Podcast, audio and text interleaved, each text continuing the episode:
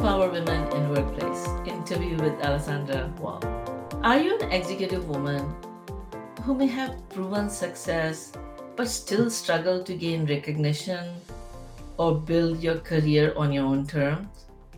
Well, many women leaders are instrumental to the success of their teams, but often have difficulty articulating their own worth. Are there ways to overcome internal and external biases so you can shine, advance your career, and give the world your best? Yes, there are. And if you want to learn them, you're in the right place. Today, our guest is going to share some practical tips to position yourself as powerhouses rather than the workhorses. You are watching Happy and Healthy Mind program episode 127. And today, our guest is Alessandra Wall. Dr. Wall is an executive coach with a PhD in clinical psychology and the founder of Noteworthy. She focuses exclusively on helping executive women in STEM and finance access and operate at high levels of success and fulfillment in their career defining roles. And I'm your host, Dr. Rozina Lakhani. I help women leaders reverse burnout using their own genetic markers.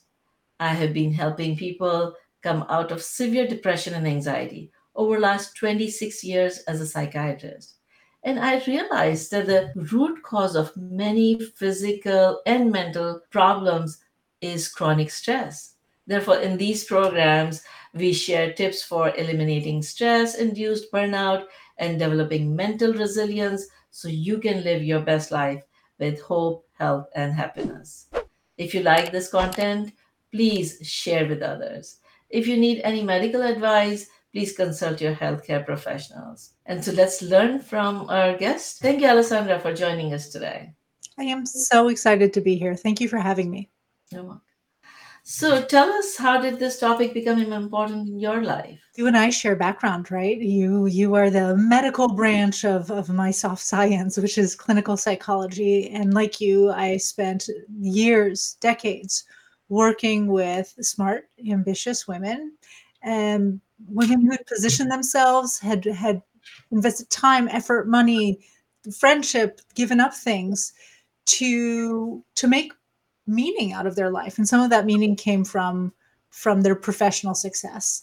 And what i ran into one of the root causes of all that stress that you were talking about is that these women were working three times as hard as everybody else for a fraction of the recognition they were spending time after hours i have some clients who when i work with them they, they're two hour like it's 2 a.m and they're still on their computer and they're not earning enough or they're not recognized. And I, having like put a lot of effort and energy into my career, was kind of in the same place. And so I became very passionate about why why this happened to women very specifically and what we could do to change it so that the investment that they put in their lives and their career was equally rendered in terms of outcomes and in terms of recognition. Wonderful. Yeah. I think a lot of women listening to the program could identify, even in other fields, somehow they either themselves don't recognize their own potential, and sometimes the people around them don't. And so we'd love to learn some tools, but before we jump into some of the techniques, tell us how the life gets different? What would change if people start applying some of the tools that you're going to teach us today? So, as I mentioned earlier, one of one of the common challenges that I've seen, and I can tell you this was the same thing for me just in building my businesses. So you're right, it's not just in STEM or finance, this is in life, is that we have women who believe that hard work alone will speak for itself, which means that they invest a lot of time, invest a lot of energy in trying to do things near perfectly. The women. I'm thinking of, some of them would get two, three graduate degrees uh, or certifications to try to, you know, get to a place where other people would see them. And the problem, which you very astutely pointed out, is that I'm not sure many of them saw themselves And certainly, a lot of the people they were working with kind of knew of them, but didn't really understand their impact and their value. When we can get human beings, but very specifically, when we can get women, first of all, to understand and own their top value, to stop thinking that they need to be everything to everyone at all times in order to have value. And then we can get women to a place where they can articulate that value and they feel confident and they feel comfortable. And we can talk about it later if you want, but they know how to do it so that that kind of that bias we have against women saying I'm amazing doesn't kick in. What we find is these women are now able to position themselves for roles and opportunities and projects that tap into their top favorite skills and also allow them to leverage the skills that make them excellent at what they do. So in terms of you know your area of specialty and stress very very specifically what that does is it massively reduces stress because when you walk into work you know that more times than not when people come to you they're going to ask you to do work that you love and excel at. And you can start moving away from what I like to call the workhorse position, which is, you know, the exceptionally talented woman who's asked to do all the things, to a powerhouse position where you become an expert and you're asked to do things that you want to do and you get to do them very well. Wonderful. Yeah. No, it would not only reduce the stress, but then you would be able to give the world your best because when you are trying to do uh, things that you don't like to do or they're kind of draining you then you're not able to focus on the things that you would excel in. So yeah that's a very important point. So yeah i'm really excited to learn some tools. How how can we do that? So there are a couple of things that we that we use in, in, in my practice to do this. And we talk about this as a general concept, the concept of building recognition, because visibility is the number one factor associated with women's advancement. So, professionally, more than anything else, if you're wondering how to get that next promotion, if you're wondering how to get access to those, those top opportunities or the clients you want to work for and with in your company, you need to become visible. And the place I always start with women is to say, step one is start to identify what you love doing that you excel at. And if you're listening today, grab a sheet of paper and create a table with just two columns. Column A is love it. And I want you to be able to say and think that with a huge smile. Like, I love it. And column B is soul crushing. That's the work you come in, you can do it, but you'd rather just go to bed and go back to sleep rather than come in and do that work. And in terms of rows, think about what are the what are the tasks or skills that you excel at that fall into that column of I love it and I'm really really good at it. And these are the skills that we're going to learn you're going to learn to position and broadcast and lean into. And then I actually would recommend fill the other column out too. What are the things that you excel at that are soul crushing? The thought of coming into work tomorrow and doing that, or coming back home and being tasked with those chores at home, just saps you of your energy. And these are the things I never, ever, ever, ever want you to raise your hand to do anymore. So, Dr. Rozina, can I ask you a question? Sure. What is something that would fall in column A for you, and what is something that would fall in column B for you? So something you love doing and excel at, and then something you excel at, but even though you are exceptional, it you, really, really don't like doing it. Well, in my situation, I love connecting with the patient, solving the problem, making the diagnosis, educating, and then the soul crushing part is doing the charting, billing, and all this other aspect that kind of is part and parcel of my work. Right. And as a former clinical psychologist, I practiced for many years until very recently. And I can I can say I completely get it, right? But it's not true of all people. I used to have a somebody I was supervising a clinic uh, clinically, and I just ran into her the other day.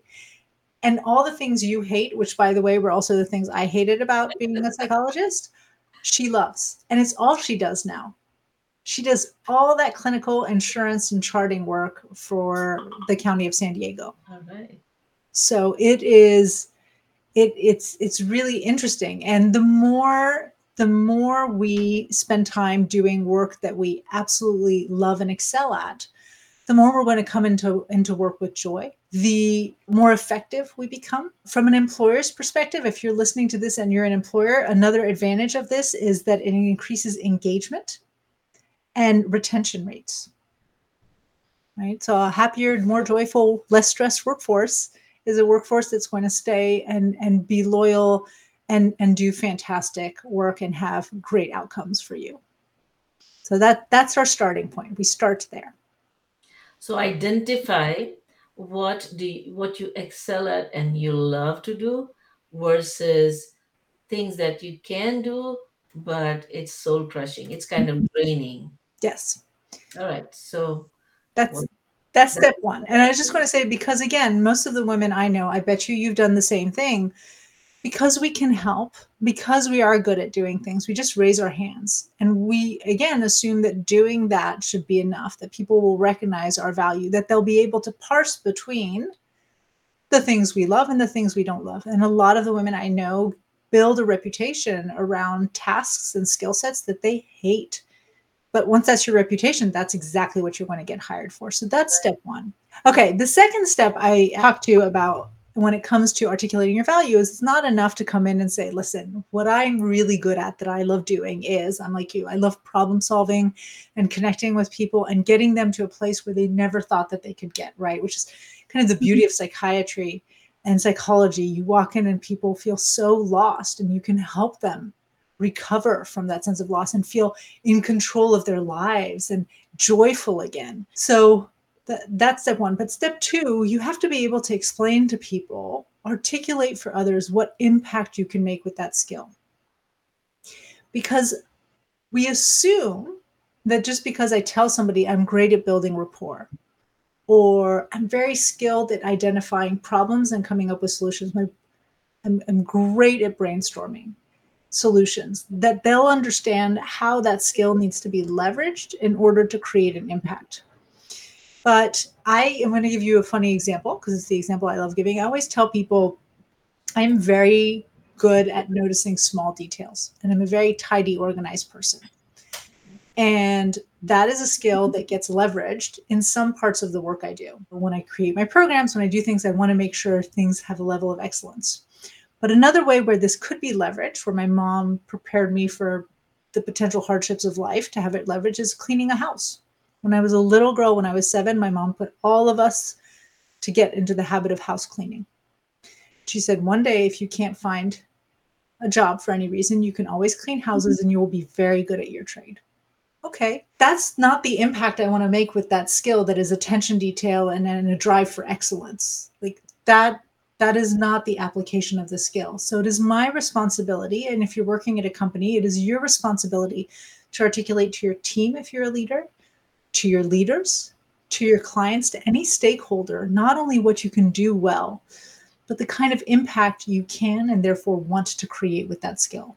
So you're a problem solver, right? You could come in and say, one of the things I'm really good at is solving problems. One of the things I'm really good at, I have excellent bedside manners. I'm very good at connecting with my patients. But if you were to explain how you want to use that skill in, in this side of your career, what's the impact you want to make with it? Well, I want to help people prevent getting burnout, prevent getting sick, so they don't have to become my patients. Right? there's no there's no harm in becoming my patients, but why suffer unnecessarily if we can prevent things? I you know I, I think that is something I have struggled with articulating to people. Like you know when you say, oh okay, I have I have an MD degree. I have a master's in public health. I have the certification in personalized medicine. I have an integrative psychiatry fellowship. I'm in, you know, I've been trained in collaborative care model. That doesn't make sense to people. They have no idea how I can help them go from point A to point B, so they they can they can reverse the effect of chronic stress on their body they can prevent becoming more seriously ill mentally or physically. But more importantly, they can be their best, they can live their best life, they can perform well, they can focus well, they can maintain their ability for a long period of time. So, those are a lot of things that I could do, but I think I do have hard time articulating to people how those skills that I had developed through my training and through 26 years of practice would help them. So yeah, help me. So here's the thing. You just gave so much hope to all your female listeners because if somebody with 26 years of practice and all of those degrees still struggles to articulate her impact, then maybe it isn't so weird or off that they're not able to do it. The thing is, we're not taught to do this. So as women, none of us are mm-hmm. taught. And I've I've worked with women all around the world. I've lived in five countries, three continents. Like every woman I meet tells me the same thing. In my country, in my culture, we are not taught. Women are not taught to say, to focus on what they do really well. They're not taught to to mark themselves off based on what they do really well and to think about it they're just taught to pitch in and help be helpful be kind be useful be humble all of those things so you might start off and say you know one of the i have i have a degree in psychiatry. I've done all of this in medicine. I have the master's in public health. I have all this. One of the things i've learned over the course of my career is how to quickly and very effectively identify when people are under high levels of stress and what the impact of that stress is going to be. Not only am i able to identify that at the human at the individual level but with with the masters you can identify it at the epidemiological level right? Like the population level. And because of that i can right? And that's your segue into the impact. Because of that i can very rapidly in a conversation with you. If you just give me a little bit of background and history identify what your your current stressors are. Start talking to you about the best ways to address the stress in the short term and in the long term. Create an effective plan to move into action and get you to a place where you move from stress to joy right? So that is that's how you want to use the skill set. You don't necessarily i mean maybe you do you don't necessarily want to sit and do 15 minute sessions with people and do medication prescription it's the same thing with me as a psychologist. I don't practice as a psychologist anymore. My license is inactive as of this year, and I have actually not been actively practicing in two years. But I leveraged that whole skill set in a different way. And when I shifted my career, I had to get people to still acknowledge and respect the work that went into getting the PhD, but explain that mm-hmm. I wanted to use this in a completely new context. It was my job to guide them instead of just assuming that if they read my website or my posts, or I just told them what I did, that they would understand what that is. So, step one is you need to know and own what you're really good at, what you want to be known for, the kind of work you want to come in and do. And step two is you need to understand, one needs to understand, like, to what to what effect like if i'm really good at problem solving if i'm really good at building rapport if i'm very organized if i'm incredible at data analysis or input. How do I want that skill to be used? And then to create stories around it, either work relevant stories or analogies or personal stories. And then the third step, I always tell people if you want to articulate your value with a specific impact, meaning there's a stakeholder you're trying to influence, whether it's to get a promotion or, or find a new client or or speak to an existing client about your product or anything you're doing the next thing you have to do is step into your empathy and to the shoes of the person you're talking to and explain to them why, with the skill set you have and the impact you can make, why they should care. And often we think that if I come in and I say, I'm an excellent salesperson, I have an ability to build rapport with my with our prospective clients and to translate technical details into terms that anybody can understand and because of that, I have consistently been able to double the revenue of any team that I've been on within six months. That that's your pitch as somebody who's articulating value. But if you don't stop and understand why the person you're talking to cares about the doubling of the revenue or cares about adding somebody with that skill set, you've lost one of your most powerful abilities to convince somebody that you are the right person for them, to explain to them why you, over anybody else with that skill, is the person that they should want working with them.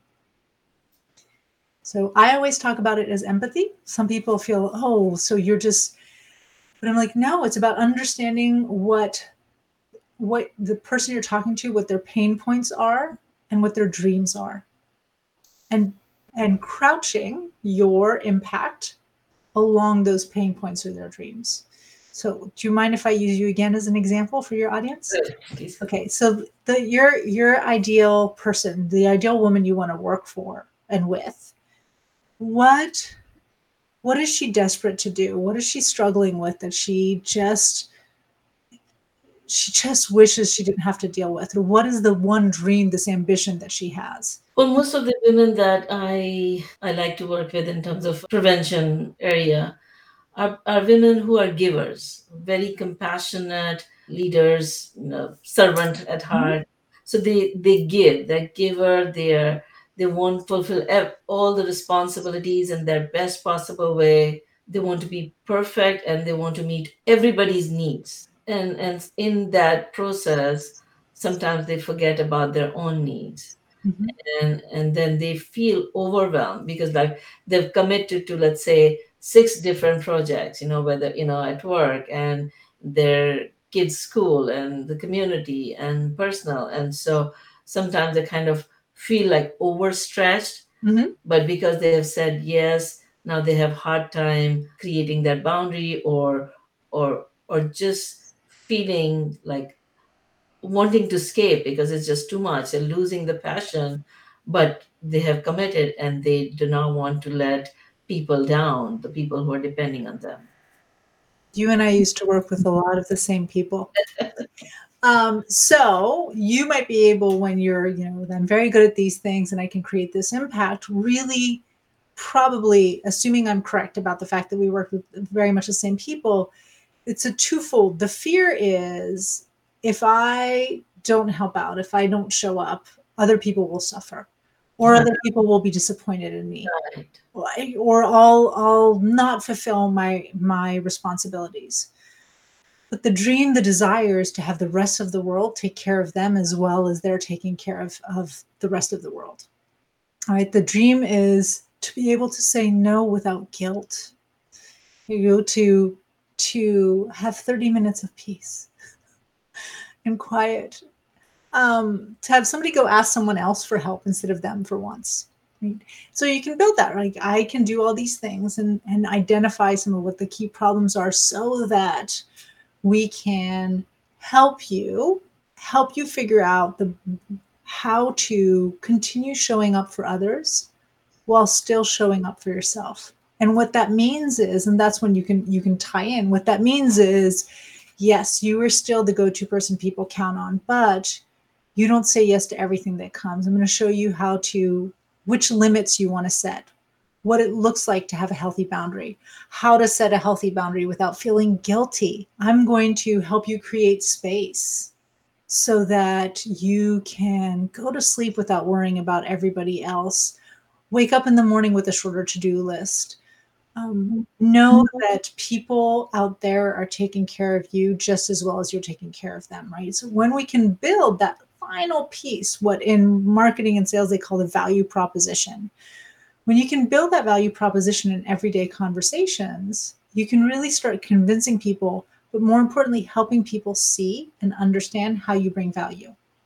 Quick little story. I once had a four or five year old, whatever the youngest Girl Scout is, the brownies, hmm try to sell me cookies.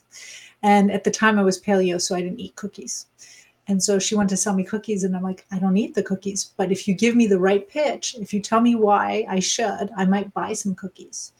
And we worked through this process. And she's like, Well, these are my cookies. This is the value of the cookies, right? So she talked about the money that they make and what they, the impact. We, I coached her through talking to me about with that money, what were the programs that she really loved in in in her brownies or Girl Scouts, and then that value proposition guiding her towards, you know, for somebody like me who doesn't eat cookies, helping somebody like you would make me feel really good because I'm all about empowering girls and women and to step into their own. I feel it's really exciting that you get to do something you love.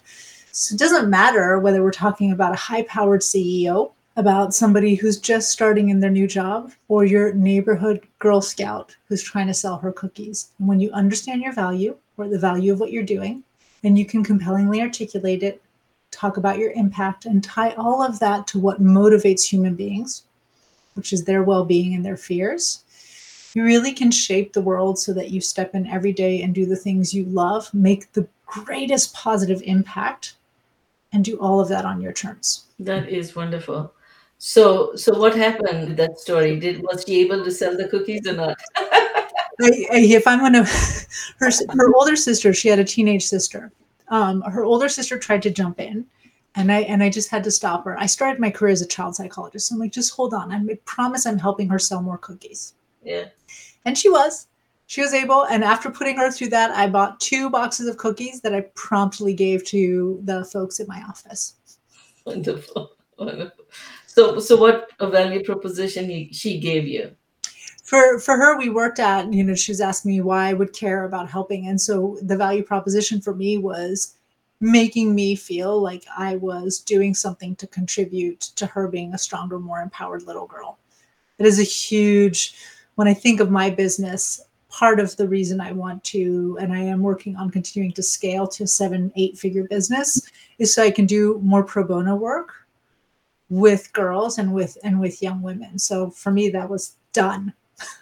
Wonderful, wonderful. So she was able to find what appeals to you, what gives you inner motivation. And so mm-hmm. once she was able to articulate her value and connect it to what is important to you, Exactly. Then, then the alignment happened. That's wonderful. So let's kind of summarize or give the best advice to our audience as we come towards the end of the program. We've been talking about identifying our own value, finding what we love to do, and present in a way that aligns with it, and, and present it to our clients, our audience, our, our teams, our leadership and then bring it in alignment with what is their value and show you know using the empathy create that alignment mm-hmm. so yeah give us your best advice at this time the best way to summarize it is if you're listening to this it is your responsibility to let other people know what you love to do how you want your skills and your passion and your gifts to be leveraged and you you have to do that. It is nobody else's responsibility or job to understand what you bring to the table. And that can be very jarring, but I promise you, I promise you, if you get in the habit of first identifying it for yourself and owning it and broadcasting it far and wide, you will start to find that you get to walk into work and into life doing the things you love and making a real impact with them because you're leveraging your top skills every day. And like uh, one question that I was coming to my mind was that how you can be humble while presenting your value. Oh, yeah. I'm so thankful you asked that. So, because I, I I specialize in working with women, a lot of the strategies or tactic or leadership skills I teach and I and I develop in in in my executives are strategies that work with men too. I've taught men this process too. The difference with women is that in order for women to be able sometimes to apply these skills, we need to do it differently. And you just tapped in on something very important, which is due to gender bias, we're all pretty much okay when a man walks into a room and says, you know what, this deal, you can all thank me because I was able to X, Y, and Z, and I was so good. We might think it's cocky, but all in all, we're okay with that. If a woman were to walk in and do that, men and women alike would have consciously or unconsciously a very strong visceral reaction. Right? Again, none of us have been socialized to hear women, unless you're a celebrity, walk in and say, Look at me, I'm mm-hmm. amazing. And yet, I come back to visibility's number one factor associated with advancement for women. So, the way we bypass this at Noteworthy with women is we teach them to start and talk about passion. So instead of saying, you know, the one thing you need to know about me, Doc, is that I am very good at problem solving and at building rapport. What I might come in is either tell you the one thing I think you need to know about me is I love, maybe I go directly and explain the skill, Or what I teach my clients to do is come up with analogies, personal stories, or professional stories. So I might say, the one thing you need to know about me is I'm that person you sit next to in an airplane and my goal was to listen to music and read a book for the five hours of this international flight I was taking. But I'm going to look at you, and because I like people, I'm going to ask you a question. And next thing you know, three hours have gone by, and you have told me more about yourself than you ever thought you would tell a stranger. And that's because I genuinely love people and I'm really good at building rapport. And I just did it. I just told you I'm really good at doing something but I have this interesting story and an image in your mind. And so that's going to go on more smoothly. And then I can say, and you know what's really interesting is this is a skill I use all the time in my job. See, I'm an executive coach. So my job is to have conversations with very powerful, very effective women about where they feel like they need help and support. And that can be a really vulnerable conversation. And in order to get women to open up, and to reveal some of these things to me, I mm-hmm. have to be able to build trust. And uh, like I just said, I'm really good at building rapport. So this is something I can do easily, which means I'm able to get to the bottom of what's going on in women's life very rapidly. I mean, I could go on. I'm not doing a pitch for myself right now, but that is that's the process, right? It becomes conversational. It's not this look at me, I'm so amazing. Right. right? Yeah, kind of feel like arrogance so you kind of articulated in a in a very conversational manner. You mm-hmm. were humble but you still highlighted your best qualities. So mm-hmm. that's great. Yeah. Um, i also learned a lot. Listeners uh, please share in the comment what what is your best tip that you learned? A story where you may have applied this that may help all of us to learn. So thank you so much for sharing all all your wisdom today and people want to reach you and learn more about all your gifts, how can they reach you? There are two fantastic places to reach me. One is my website, and that's noteworthyinc.co. So N O T E W O R T H Y I N C dot C O. So noteworthyinc.co. And the other place is LinkedIn. I post nearly every day on LinkedIn. So you have the most updated ideas, most updated thoughts, and also experiences because I write a lot about the experiences of the women I work with and speak to. Wonderful. Thank you so much.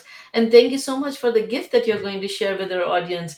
Three unforgettable strategies to articulate your value clearly, compellingly, and confidently. That's wonderful. Tell us what would people get when you've been listening to this and thought, "Oh my goodness, I need to go back and re-listen to it and take a thousand notes." You don't need to, because this this worksheet is first of all going to break down these three steps again, but also walk you through the exact process that we use at Noteworthy to help our clients articulate their value and become unforgettable, so they can position themselves and their teams honestly for the roles of a lifetime.